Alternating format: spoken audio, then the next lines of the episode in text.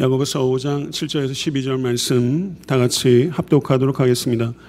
그러므로 형제들아 주께서 강림하실까지 길이 참으라.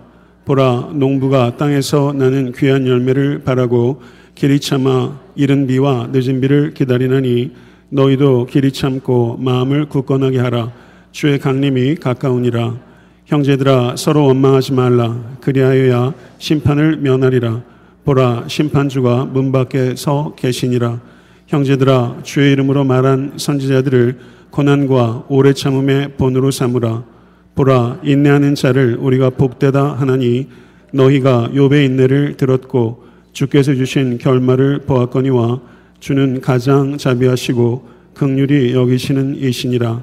내 형제들아 무엇보다도 맹세하지 말지니 하늘로나 땅으로나 아무 다른 것으로도 맹세하지 말고 오직 너희가 그렇다고 생각하는 것은 그렇다고 아니라고 생각하는 것은 아니라 하여 정죄받음을 면하라. 아멘. 하나님의 말씀입니다. 지난주에 설교한 야고보서 5장 1절에서 6절의 말씀은 불의한 부자들이 쌓는 죄, 속이는 죄, 방종하는 죄, 억압하는 죄에 대한 정죄의 말씀이었습니다. 그리고 오늘 본 말씀 야고보서 5장 7절에서 12절의 말씀은 불의한 부자들로부터 부당한 일을 당했을 때 믿음으로 어떻게 반응할 것인가에 대한 말씀입니다. 사도 야고보는 다섯 가지로 반응할 것을 가르칩니다. 첫째는 길이 참으라. 둘째는 마음을 굳건하게 하라. 셋째는 서로 원망하지 말라. 넷째는 인내의 본을 따르라. 다섯째는 맹세하지 말라라고 가르치고 있는 것입니다. 부당한 일을 당할 때 성도에게 필요한 첫 번째 반응은 길이 참는 것입니다. 7절과 8절 상반절을 같이 보겠습니다. 그러므로 형제들아 주께서 강림하시기까지 길이 참으라. 보라, 농부가 땅에서 나는 귀한 열매를 바라고 길이 참아 이른 비와 늦은 비를 기다리나니 너희도 길이 참고 라고 권면합니다. 앞에 있는 야고보서 5장 1절에서 6절은 사도 바울께서 부자들에게 울고 통곡하라 라고 권면하였는데 오늘 본문에서는 가난한 자들에게 인내하라 라고 권면하고 있는 것입니다. 길이 참다라고 번역되어 있는 헬러가 마크로 수메오라는 동사인데요. 7절을 보시게 되면 이 동사가 두 번 등장하고 8절에 한 번 등장합니다. 모두 세 번 등장하고요. 10절을 보시면 명사 형태로 오래 참음이라고 번역된 단어가 마크로 수미아라는 단어인 것입니다. 그리고 11절을 보시면 인내하다 라는 말이 있는데 그 단어가 헬라어로 휘포메노라는 동사고요. 명사 형태로 휘포모네라는 말이 11절에 또 한 번 등장하고 있습니다. 제가 이 말씀을 드리는 이유는 오늘 본 말씀인 5장 7절부터 12절까지 불과 6절에 국한되지만 거기에 길이 참으라, 인내하라 라는 뜻의 동사와 명사가 무려 6번이나 반복되어 있는 것을 볼 수 있다는 것입니다. 그러므로 오늘 본문의 주제는 저를 한번 따라해 보시죠. 참된 믿음은 참된 인내를 낳는다. 오늘 주제는 그렇게 요약할 수 있는 것입니다. 길이 참다라고 번역되고 있는 마크로스메오라는 동사와 인내하다라고 번역되고 있는 휘포메노라는 동사는 매우 유사한 의미를 갖고 있지만 원어적으로는 매우 중요한 구별도 있는 것입니다. 길이 참다 이 단어의 뜻은 화나게 하는 사람에 대해서 발휘하는 오랜 인내심을 나타내는 것입니다. 인내는 어려운 고난에 쉽게 압도되지 않는 인내심을 나타내는 것입니다. 길이 참는 것은 화나게 하는 사람에 대하여 인내하는 것. 인내는 어려운 고난에 대해서 인내하는 것. 이렇게 구별된다는 뜻입니다. 야고보는 야고보서 1장 3절 4절에 이렇게 가르친 바가 있습니다. 이는 너희 믿음의 시련이 인내를 만들어내는 줄 너희가 알미라. 인내를 온전히 이루라. 이는 너희로 온전하고 구비하여 조금도 부족함이 없게 하려 함이라. 라고 인내에 대해서 사도 야고보는 야고보서를 시작하면서 인내에 대해서 가르쳤고 이제 5장 7절 12절에 야고보서를 마무리하면서 인내에 대해서 가르치고 있는 것을 볼때 야고보서의 가장 중요한 주제는 인내라고 말할 수 있을 것입니다. 그렇다면 성경적 의미의 인내는 어떤 의미일까요? 성경적 의미의 인내는 결코 상황에 대해서 수동적으로 체념하거나 굴복하는 것이 아닙니다. 성경적 의미의 인내는 적극적으로 강하게 저항하고 도전하는 지속적인 용기요, 전쟁 중에 참전하고 있는 군사의 기다림이요, 하나님을 신뢰하는 자만이 가질 수 있는 불굴의 지구력인 것입니다. 야고보는 이와 같이 길이 참고 인내하는 성도의 태도가 농부의 자세와 같아야 된다라고 비유적으로 말씀하고 있습니다. 성도 여러분, 팔레스타인에서 농부는 이른 비와 늦은 비를 기다립니다. 이른 비는 10, 월 중순부터 11월 중순까지 지속되는 비가 이른 비이고 늦은 비는 3월과 4월에 내리는 비입니다. 이때 파종과 결실이 이루어지는 중요한 때라고 할 수 있을 것입니다. 농부는 이렇게 이른 비와 늦은 비 사이에서 열심히 잡초를 뽑고 괭이질을 하고 비료를 주고 그들이 할 수 있는 모든 것을 다 합니다. 그리고 농부는 비를 기다립니다. 농부가 비를 기다리는 이유는 귀한 열매를 바라기 때문입니다.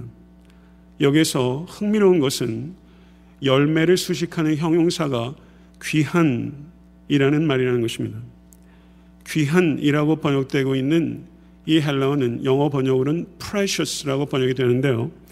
보통 농작물을 수식할 때 사용되는 단어가 아닙니다.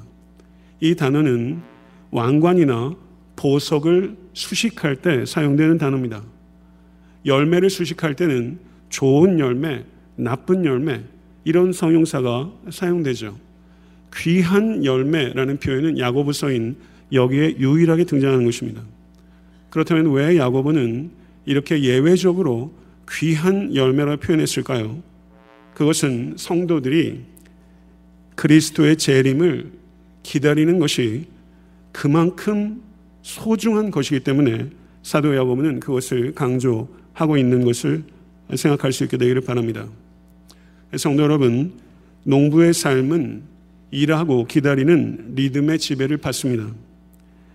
그리스도인의 삶도 일하고 기다리는 리듬의 지배를 받아야 합니다. 농부가 비를 기다리고 귀한 열매를 바라듯이 그리스도의 재림을 소망하고 일하고 기다리는 좋은 농부와 같은 권속 되실 수 있게 되기를 간절히 축원합니다.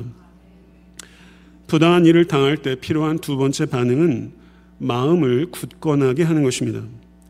8절 중마절과 하반절을 읽겠습니다.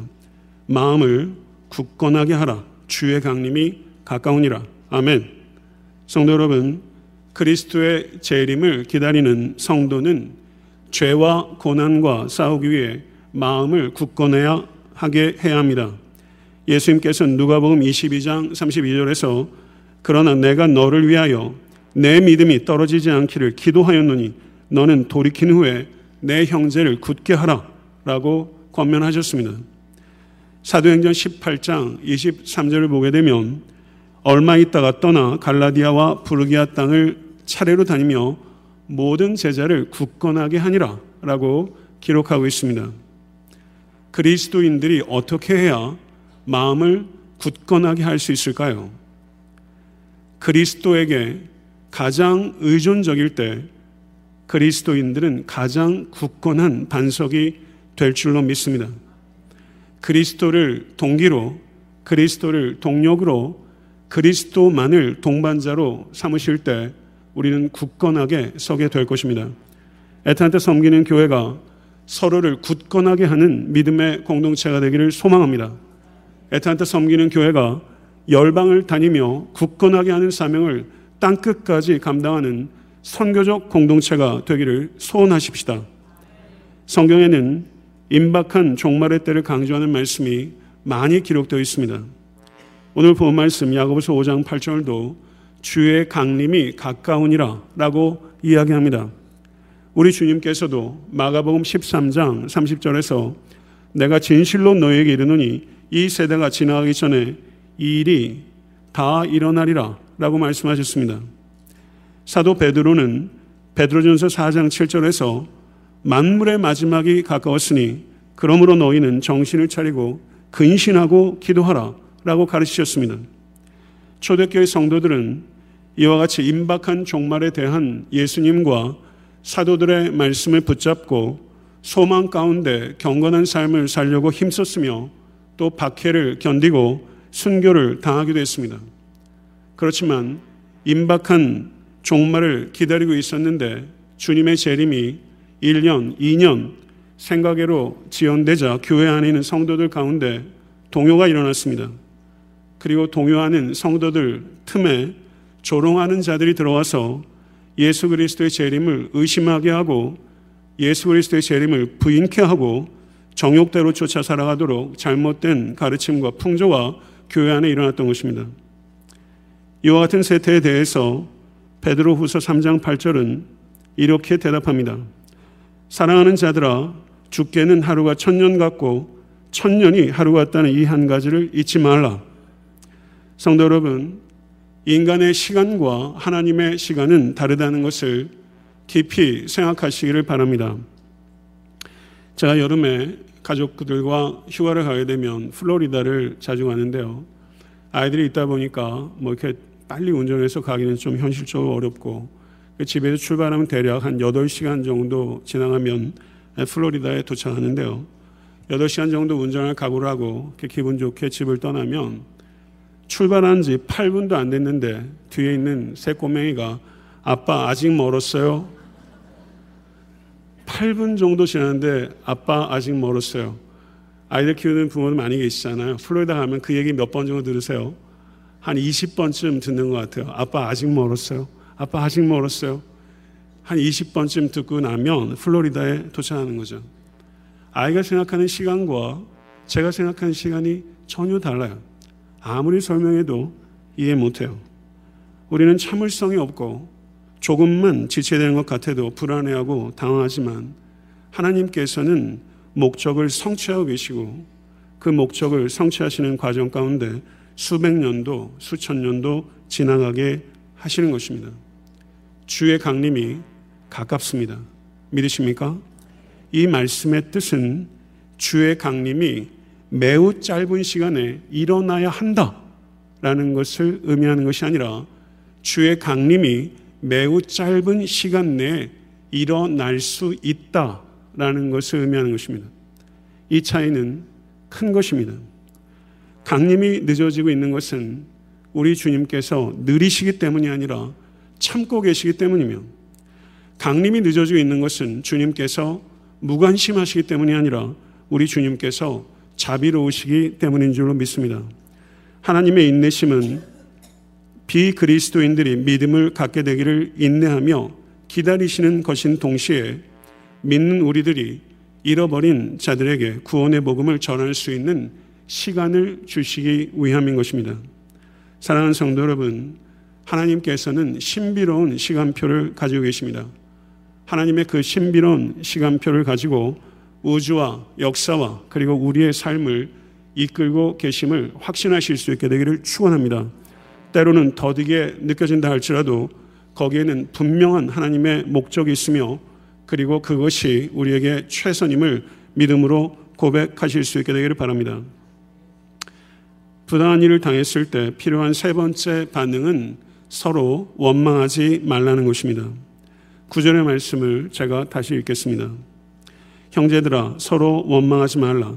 그리하여야 심판을 면하리라. 보라 심판주가 문 밖에서 계시느니라. 인내에 대한 주제를 풀어가면서 사도 야고보는 갑자기 서로 원망하지 말라는 권면을 하고 있습니다. 왜 여기에 갑자기 서로 원망하지 말라는 이야기를 하는 것일까요? 언제 원망합니까?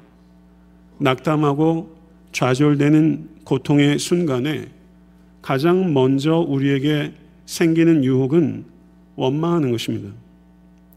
우리는 성급하게 원망하는 죄를 짓기 쉬운 성향을 가지고 있습니다. 길이 참고 인내하지 못할 때 원망하게 되는 것입니다. 출애굽기와 민수기의 가장 중요한 신학적 주제는 이스라엘 백성들의 원망이었습니다. 감사도 습관이고 원망도 습관인 것입니다. 남 탓, 하나님 탓 하는 것도 다 습관인 것입니다. 낙심하게 될 때 서로 원망하지 마시고 서로 중보하고 서로 격려하는 우리 모두가 될 수 있게 되기를 바랍니다. 시편 37편 1절과 2절은 이렇게 말씀합니다. 악을 행하는 자들 때문에 불평하지 말며 불의를 행하는 자들을 시기하지 말지어다. 그들은 풀과 같이 속히 배임을 당할 것이며 푸른 채소같이 쇠잔할 것이미로다. 5절에서부터 7절은 이렇게 말씀합니다. 내 길을 여호와께 맡기라. 그를 의지하면 그가 이루시고 내 의를 빛같이 나타내시며 내 공의를 정오의 빛같이 하시리로다. 여호와 앞에 잠잠하고 참고 기다리라. 자기 길이 형통하며 악한 죄를 이루는 자 때문에 불평하지 말지어다. 아멘. 하나님의 말씀입니다. 잠언 20장 22절을 보겠습니다. 너는 악을 갚겠다 말하지 말고 여호와를 기다리라. 그가 너를 구원하시리라. 믿으십니까? 우리가 원망해서는 안 되는 이유는 심판주가 악인을 심판할 것이며 의인을 구원할 것이 확실하기 때문입니다. 부당한 일이나 고난을 당할 때 서로 탓하며 원망하지 마시고 하나님을 전적으로 신뢰함으로 인내하시는 우리 모두가 될 수 있기를 바랍니다. 부당한 일을 당했을 때 필요한 성도의 네 번째 반응은 인내의 본을 따르는 것입니다. 10절과 11절의 말씀을 다 같이 한번 보겠습니다. 형제들아, 주의 이름으로 말한 선지자들을 고난과 오래 참음의 본으로 삼으라. 보라, 인내하는 자를 우리가 복되다 하나니 너희가 입에 욥의 인내를 들었고 주께서 주신 결말을 보았거니와 주는 가장 자비하시고 극률이 여기시는 이신이라. 아멘. 사도 야고보는 인내의 예로서 선지자들과 욥을 제시합니다. 예수님께서는 마태복음 5장 11절과 12절에서 이렇게 가르치셨습니다. 나로 말미암아 너희를 욕하고 박해하고 거짓으로 너희를 거슬려 모든 악한 말을 할 때에는 너희에게 복이 있나니 기뻐하고 즐거워하라. 하늘에서 너희의 상이 큼이라. 너희 전에 있던 선지자들도 이같이 박해하였느니라. 성도 여러분, 예수님께서는 우리들을 진리를 위해 부르셨습니다. 진리를 위해 사는 길에는 반드시 치를 수밖에 없는 대가가 있다고 주님께서 분명하게 가르치셨습니다. 그리스도께서 가신 길을 따르시기로 결단하시기를 축원합니다. 그리스도께서 가신 길은 희생과 섬김이 없이는 따를 수 없는 좁은 길이라는 것을 기억하실 수 있게 되기를 바랍니다. 사도 베드로는 베드로 전서 2장 19절에서 21절에 이렇게 말씀합니다. 애매히 고난을 받아도 하나님을 생각함으로 슬픔을 참으면 이는 아름다우나 죄가 있어 매를 맞고 참으면 무슨 칭찬이 있으리요. 오직 선을 행함으로 고난을 받고 참으면 이는 하나님 앞에 아름다우니라. 이를 위하여 너희가 부르심을 입었으니 그리스도도 너희를 위하여 고난을 받으사 너희에게 본을 끼쳐 그 자체를 따라오게 하려 하시느니라. 아멘.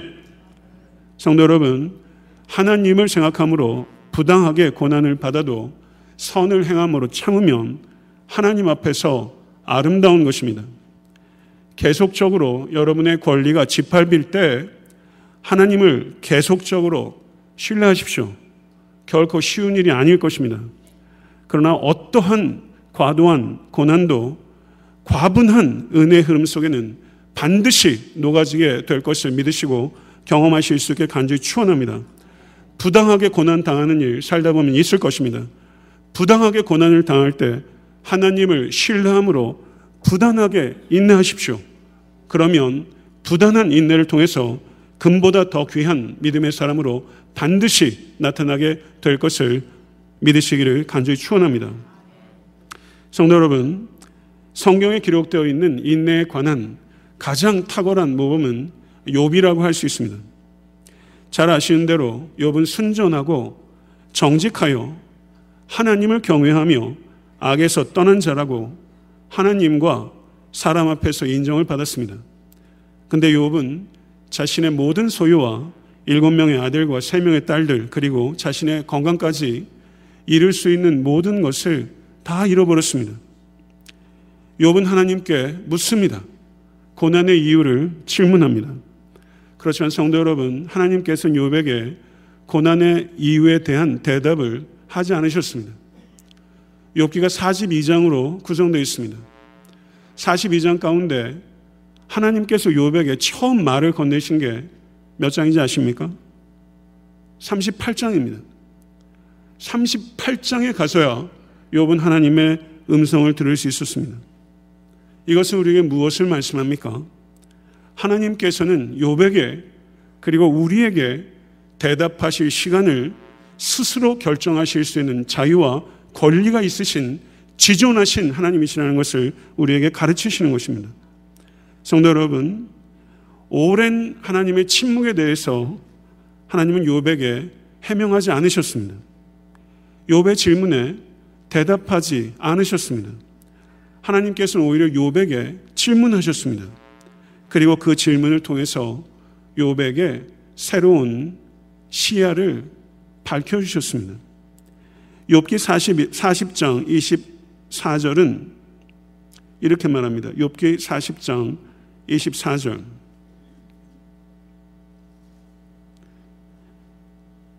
같이 한번 읽겠습니다. 이것이 눈을 뜨고 있을 때 누가 능히 잡을 수 있겠으며 갈고리로 그것에 코를 깰 수 있겠느냐. 41장 1절을 같이 한번 읽어보겠습니다. 내가 능히 낚시로 레비아탄을 낚을 수 있겠느냐? 노끈으로 그 혀를 맬 수 있겠느냐? 이렇게 하나님께서 욥의 질문에 대답하지 아니하시고 욥의 질문에 되물으셨어요. 여기서 하나님께서 예를 들고 있는 두 개의 동물 하마와 레비아탄은 상징입니다. 이 두 개의 동물이 상징하는 바는 우리가 인생을 살아가면서 다 알 수도 없고 통제할 수도 없는 고난을 상징하는 것입니다. 41장 11절에 하나님께서는 이렇게 대답하셨어요. 41장 11절 같이 한번 읽겠습니다. 누가 먼저 내게 주고 나로 하여금 갖게 하였느냐? 온 천하에 있는 것이 다 내 것이니라. 아멘. 믿으십니까? 온 천하에 있는 것이 다 내 것이니라. 하나님만이 모든 것을 아시고 하나님만이 모든 것을 다 통제하신다고 선포하신 것입니다. 믿으십니까? 사랑하는 성도 여러분, 피조물인 우리 인간이 고난의 이유를 다 알려고 하는 것도 다 알 수 있다고 생각하는 것도 무지요 교만인 것입니다. 우리가 알아야 하는 모든 것들이 하나님의 통치 아래 있다는 것을 믿으실 수 있게 되기를 간절히 축원합니다. 사랑하는 성도 여러분, 하나님은 선하신 하나님이십니다. 믿으십니까? 그러나 이 하나님의 선하심은 궁극적인 선하심입니다. 하나님의 선하심과 내가 이해하는 것이 항상 부합하는 것은 아니라는 것입니다. 이것을 받아들여야 합니다. 하나님은 지존하십니다. 지존하신 하나님께서는 스스로의 목적에 따라 스스로의 방법에 따라 스스로의 시간표에 따라 주권적으로 자유롭게 역사하시는 하나님이십니다. 하나님의 선하심은 당장 내 눈앞에 결과로 좌우되는 것이 아니라 길게는 몇 년, 더 길게는 평생, 더 길게는 내 사후에, 더 길게는 영원이라는 시간을 통해서 하나님의 선하심이 궁극적으로 완성되어 가고 있는 것입니다. 믿으십니까? 사랑하는 성도 여러분, 그러므로 우리가 진실로 알아야 되는 것은 고난의 이유가 아니라 하나님의 선하심인 것입니다. 욥은 도무지 이해되지 않는 고난 속에서도 한 번도 하나님의 선하심을 부인하지 않았습니다. 욥은 하나님의 선하심을 신뢰하면서 탄식했고 하나님의 선하심을 신뢰하는 가운데 원망했고 그리고 하나님의 선하심을 신뢰하는 가운데 인내했던 것입니다. 하나님의 선하심을 진실로 신뢰하시면서 인내하시는 우리 모두가 될 수 있게 되기를 간절히 축원합니다. 부당한 일을 당할 때 성도의 다섯 번째 반응은 맹세하지 말라는 것입니다. 12절 말씀을 같이 한번 읽겠습니다. 내 형제들아 무엇보다도 맹세하지 말지니 하늘로나 땅으로나 아무 다른 것으로도 맹세하지 말고 오직 너희가 그렇다고 생각하는 것은 그렇다 하고 아니라고 생각하는 것은 아니라 하여 정죄받음을 면하라. 여기에 갑자기 길게 참고 인내하라는 가르침 가운데 갑자기 맹세하지 말라라는 또 논리적인 연관성을 풀기가 매우 까다로운 주제가 등장했어요. 성경학자들도 어려워합니다. 도대체 인내하는 것과 맹세하는 것이 어떻게 연관이 될까요? 한번 생각해 보십시다. 사람이 부당한 압박을 당하거나 고난 가운데 있으면 성급히 무엇인가를 결정하고 약속하면서 그 어려움들을 벗어나려고 하는 성향이 있습니다. 맹세하는 것은 인내하지 못한 결과로 입술로 지을 수 있는 가장 심각한 죄의 양상이라는 것입니다. 여기에 내 형제들아 무엇보다도 맹세하지 말지니 라고 말하는 것은 바로 앞에서 서로 원망하는 것보다 하나님 앞에서 맹세하는 것이 더 심각한 죄이기 때문에 사도 야고보는 강조하는 것입니다. 우리가 이 땅에 살면서 하는 모든 맹세는 하나님을 증인으로 세우는 것입니다.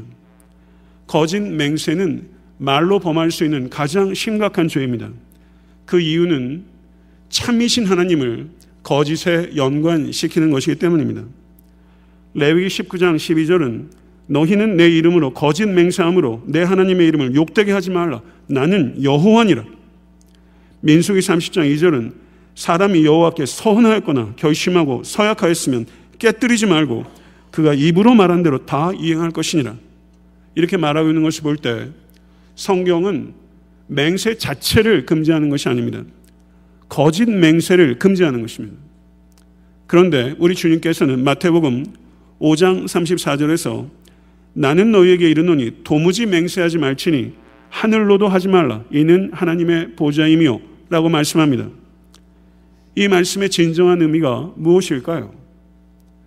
구약 성경의 맹세에 관한 메시지의 핵심이 맹세 자체를 금하는 것이 아니라 거짓 맹세를 금하는 것이라고 했는데 예수께서는 도무지 맹세하지 말라. 어떻게 이걸 조화시킬 수 있을까요?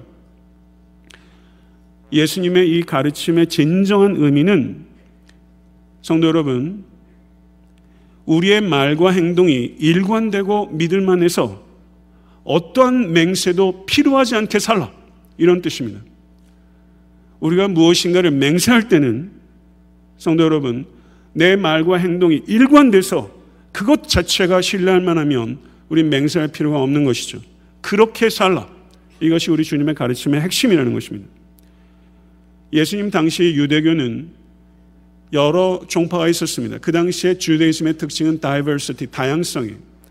근데 그 당시에 광야에 있었던 SNF파의 쿰란 공동체, 그들은 광야 동굴 같은 곳에서 살면서 성경을 필사하고 그리고 쿰란 공동체는 매우 스트릭한 내교에 있었어요. 이 쿰란 공동체에 남겨진 문헌 가운데 이런 대목이 있는데요. 이 대목을 읽으면서 제가 얼마나 마음에 깨달음이 있었는지 몰라요. 경청하시 기 바랍니다. 자신의 말의 신뢰성을 하나님의 이름을 들먹이지 않으면 얻을 수 없는 사람은 이미 저주받은 사람이다. 이렇게 말했어요. 자신의 말의 신뢰성을 하나님의 이름을 들먹이지 않으면 얻을 수 없는 사람은 이미 저주받은 사람이다. 제가 책을 읽으면서 한 신학자는 또 이런 말을 써놨어요. 우리의 말은 사인된 서류만큼 완전히 신뢰할 만 해야 합니다. 이렇게 써놓고 있었습니다. 우리의 말은 사인된 서류만큼 완전히 신뢰할 만 해야 합니다. 성도 여러분, 우리가 사인하는 경우는 집을 매매하거나 큰 액수의 뭔가가 오갈 때 사인하죠.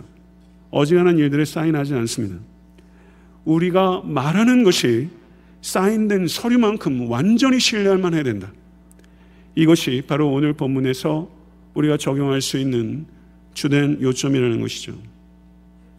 성도 여러분, 어떤 사람의 말은 맹세보다 힘이 있습니다. 근데 어떤 사람의 맹세는 또 하나의 거짓말일 뿐입니다.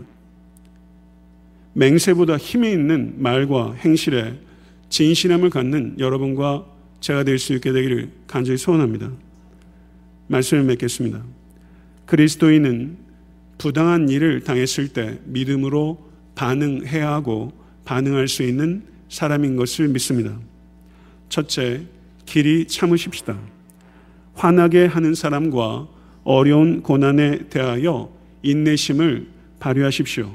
상황에 집착하지 말고 모든 상황을 다스리시는 하나님께 집중함으로 농부가 비를 기다리고 귀한 열매를 바라듯이 일하며 기다리시는 성도가 되실 수 있게 되기를 바랍니다. 둘째, 마음을 굳건하게 하십시다. 마음을 굳건히 하지 못하면 죄와 고난을 결코 이길 수 없습니다. 그리스도께 가장 의존적으로 될 때 그리스도인은 가장 굳건한 반석이 될 것입니다. 셋째, 서로 원망하지 마십시다. 낙심되어 인내심이 바닥을 칠 때 가장 쉽게 짓는 죄는 서로 원망하는 것입니다. 심판주이신 하나님께서 악인을 심판하시고 의인을 구원하실 것을 믿으실 때에 우리는 원망하지 않을 수 있습니다. 넷째, 인내의 본을 따르십시다. 성경의 선지자들과 욥으로부터 인내를 배우십시오. 교회사 속의 믿음의 선진들로부터 인내를 배우십시다. 그들은 과도한 고난을 당할 때에도 과분한 은혜 안에 젖어 있던 사람들입니다. 그 결과 부당한 고난을 부단한 인내로 이겨내서 정금 같은 믿음의 사람이 된 것입니다. 여러분과 저도 누군가에게 믿음의 인내의 본이 될 수 있도록 삶을 이끌어 가는 것 가치 있고 소중한 일인 줄로 믿습니다. 다섯째, 맹세하지 마십시다. 어떠한 맹세도 필요가 없을 만큼 믿을 만한 말과 행실의 주인이 되는 여러분과 제가 될 수 있게 되기를 간절히 축원합니다. 오늘 사도 야고보께서 부당한 일을 당했을 때 믿음으로 반응하기 다섯 가지 권면을 깊이 영혼 가운데 새기시고 이대로 한번 실천해 보십시오. 여러분과 저의 인격은 그 자체가 참으로 추수할 만한 귀한 보석과 같이 될 줄로 믿습니다. 그런 은혜가 여러분에게 임할 수 있게 되기를 우리 주 예수 그리스도를 간절히 축원합니다. 기도하겠습니다.